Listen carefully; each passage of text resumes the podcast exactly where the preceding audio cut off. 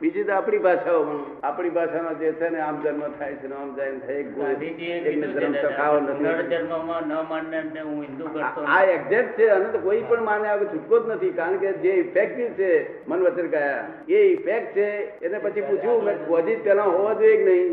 Causes પેલા હોય તો જ ઇફેક્ટ થાય કે ઇફેક્ટ પહેલી હોય. ત્યાં કે કોઝિજ પેલા હોય હું સમજી ગયો. આખું તરત જ સમજી ગયો.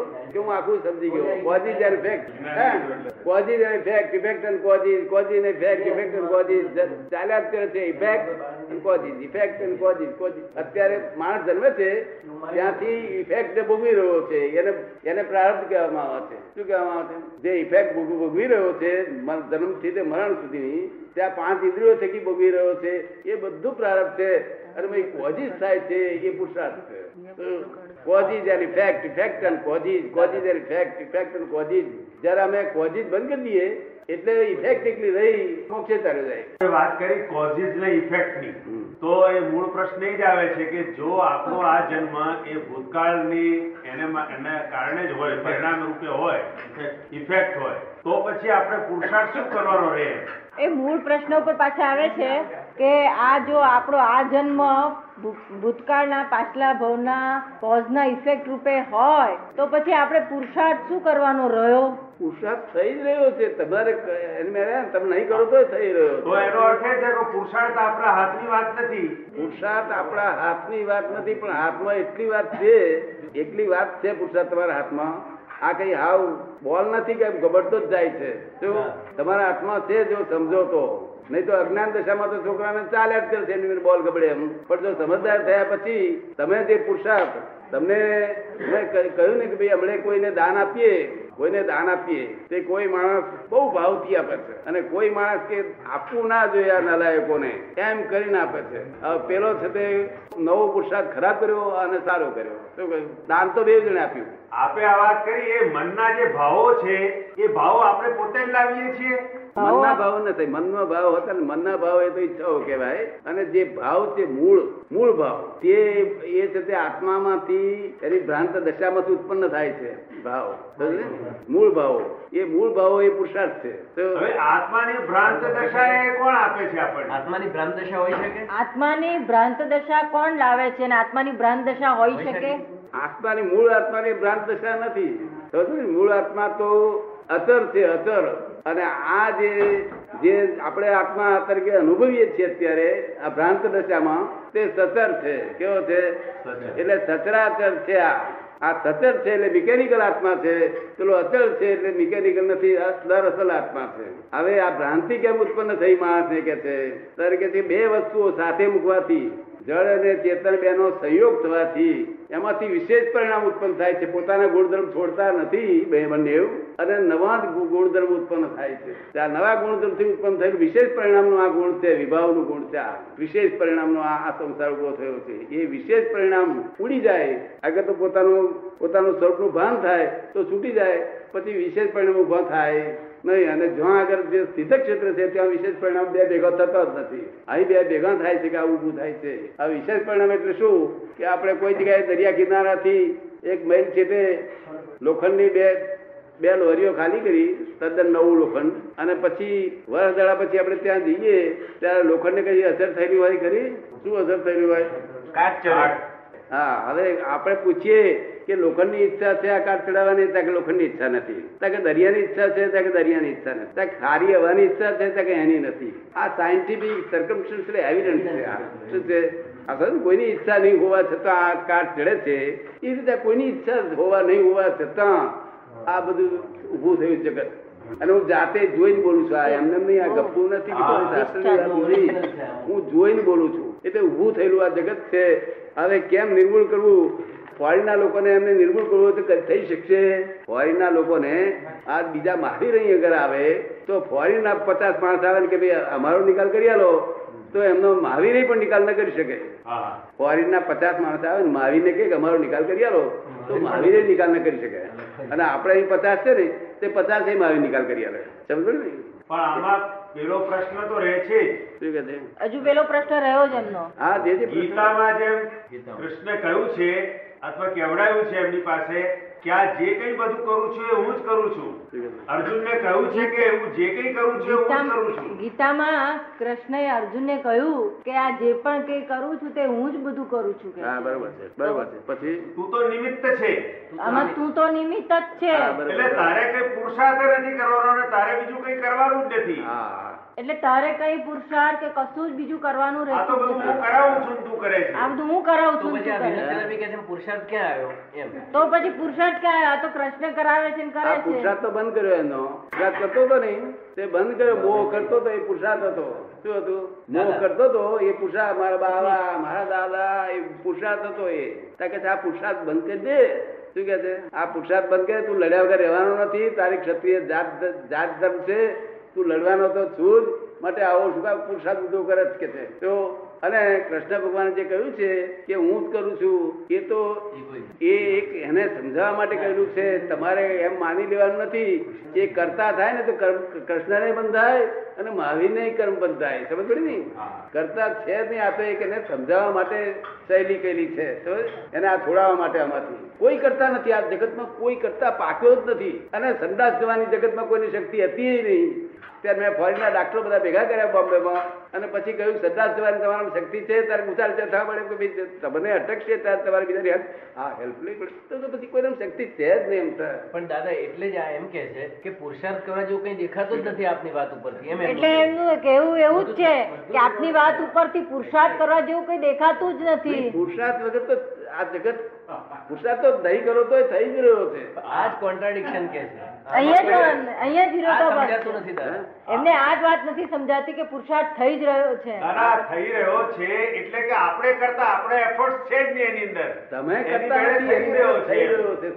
કરવાની વાત તો પછી દુષ્ટ માણસ દુષ્ટતા કરતો હોય. એ પણ એ રીતે જ કર્યો છે એ રીતે સારો માણસ સારું કર્યું એટલે કોઈ એટલે કોઈ ખરાબ માણસ દુષ્ટ માણસ દુષ્ટતા કરી રહ્યો છે. પુણ્યશાળી પુણ્ય કરી અને પુણ્યશાળી પુણ્ય કરી રહ્યો છે.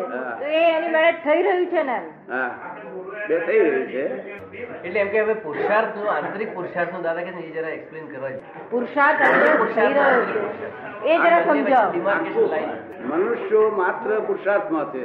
મનુષ્યો જેટલા મનુષ્યો છે બધા પુરુષાર્થમાં છે. અને પ્રારબ્ધમાં બંને રીતે છે.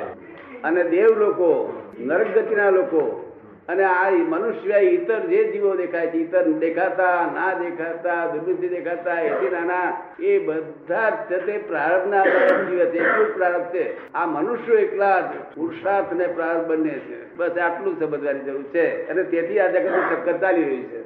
ને ચક્કર બંધ થઈ જાય. જો આટલું પ્રારંભ ના થઈ જાય આ મનુષ્ય તો ચક્કર બંધ થઈ જાય. પ્રારંભ એટલે પ્રારંભ એટલે ખરી પણ તે પછી ખરી પડ્યા પછી રહ્યું શું વસ્તુ ઓગળી જવી. ડિસ્ચાર્જ થઈ જવી પણ ચાર્જ થઈ રહ્યું છે મનુષ્યમાં. એ કે છે આ બહુ જ સૂક્ષ્મ ભેદ રેખા છે અત્યંત સૂક્ષ્મ ભેદ છે. અત્યંત સૂક્ષ્મ ભેદ છે. એ તમને એ જાણવી છે એમને. એ જ જાણવી. છે રેખા. તો એ અમારે પુરુષાર્થ કોને કેવો એમ એમને કેવું બધા બધા લોકો મને પૂછે છે કે મનુષ્ય થયા પછી હવે ફરી મનુષ્યપણું જો આપવાનું તો મેં કોને પુરાવો આપ્યો તમને આવી બધી બાંહેધરી? કોઈ બાંહેધરી આપનારું નામ આપો મને કહ્યું લોકો બધાએ કે છે આ તો આ વાત પદ્ધતસરી નથી એ સમજ્યા જ નથી અને બિચારા. મનુષ્યમાંથી મનુષ્યપણું થાય છે તે ફક્ત ત્યાં આગળ પેલા દવાખાના મેટરનેટી વળે છે ને, ત્યાં મનુષ્ય સ્ત્રીની પેટે મનુષ્ય જ આવે એવો નિયમ હોય. પણ આ મનુષ્યો ફરી મનુષ્ય જ થાય એવો નિયમ તો હોય જ નહીં ને. જો એટલે આ લોકો માની બેઠા છે, ખોટું છે. મનુષ્યોમાં ચાર પ્રકારના ભાવ થાય છે. એક તો અણહકનું લઈ લેવાનો, અણહકનું ભોગવી લેવાનો. આવા જે ભાવ થાય છે, અણહકનું. પોતાની સ્ત્રી સાથે ફરવા માટે વાંધો નથી. ભગવાનને વાંધો નથી. ભગવાન શું કે છે? તારે જ્યાં ફરવું હોય ત્યાં ફરી લઈ કે તો તું ગેરકાયદેસર નથી, પણ પરસ્ત્રી ઉપર તે એ કર્યું અને આમ કર્યું, માટે તારે અણહકનું કહેવાય અને અણહકનું એટલે તારે ભોગવવું પડશે કે છે. એટલે અણહકનું ભોગવવા માટે મનુષ્યને જાનવર ગતિમાં જવું પડશે. આપણે સમજ પડે ને, અણહકનું ભોગવવાના વિચારો રાખો છો માટે તમારે જાનવર ગતિમાં જવું પડશે. પડે ને અને જો સજ્જનતા રાખશો હકનું જ ભોગવવાનો વિચારશો તો ફરી તમે અહીં આવી શકશો. સજ્જનતાના ભાવ હશે તો ફરી અહીં આવી શકશો. જો પાછળતાના ભાવે અણહકનું લઈ લેવું છે, અણહકના વિચારો, અણહકનું એ, તો પછી જાનવરમાં જવું પડશે.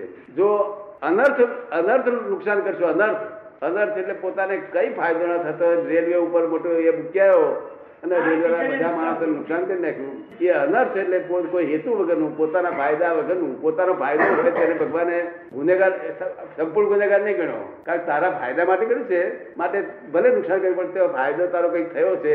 આ તો ફાયદા વગરના માણસો એને રાક્ષસી વૃત્તિ કહેવાય છે અને એ નર્ક ગતિમાં જાય છે. અને જે સુપર હ્યુમન હોય છે સુપર હ્યુમન એટલે તમને આ વિષ્ણુભાઈએ છે એક ફરો તમારી પાસે હેલ્પ માગી તે તમે એમને આપી ફરી વાર કે તમારે કોઈ વખત, બે, ત્રણ વખત તમે આપી, છતાં કોઈ વખત તમારે એમનું કોઈ કામ પડ્યું કે ભાઈ આ ઓફિસ જઈને આટલું મારું કામ કરી લેજો, એ ના કરે. શું? તો તમે સમજી શકો કે મેં કહ્યું છતાં નહીં કરતા.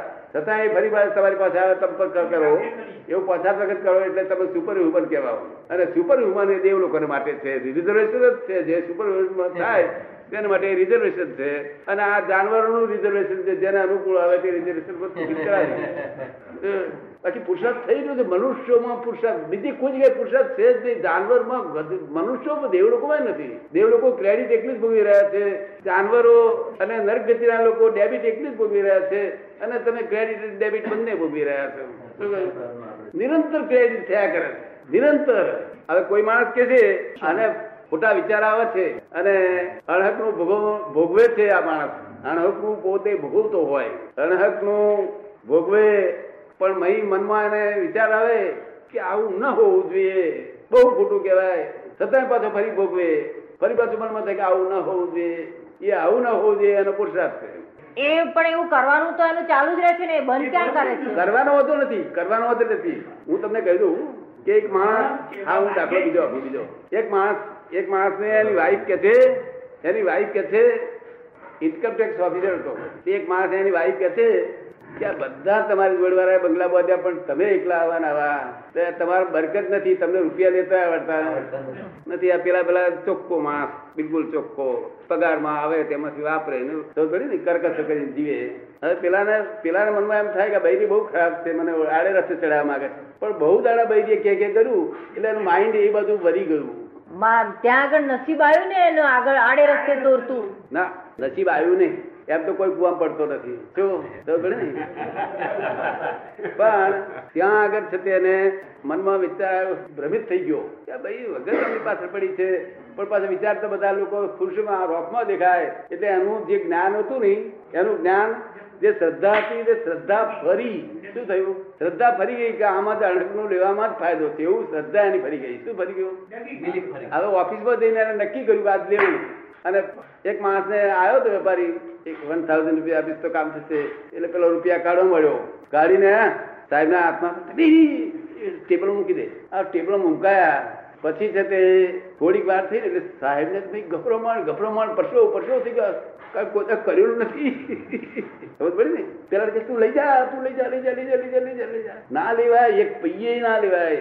ખબર ને? આ ચાર્જ કરેલું એવું છે, પૈયે નહીં લેવાય તારાથી? અને આ ફરી નવું ચાર્જ કરીશું લેવું જોઈએ. લેવું જોઈએ ચાર્જ કર્યું? ડિસ્ચાર્જ એનું લેવાતું નથી. લેવાતું છે નહીં લેવું જોઈએ એવું ચાર્જ કર્યું. જયારે બીજો ઇન્કમ ટેક્સ ઓફિસર શું કે છે કે આ લઈએ છીએ રોજ પણ ના લેવા જોઈએ ના લેવા જોઈએ ના લેવા જોઈએ ના લેવા જોઈએ.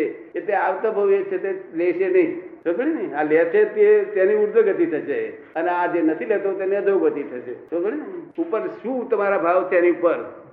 એની ઉપર તમારો અભિપ્રાય શું છે? એની ઉપર તમારું જજમેન્ટ શું છે? એના ઉપર પુરુષાર્થ હોય છે.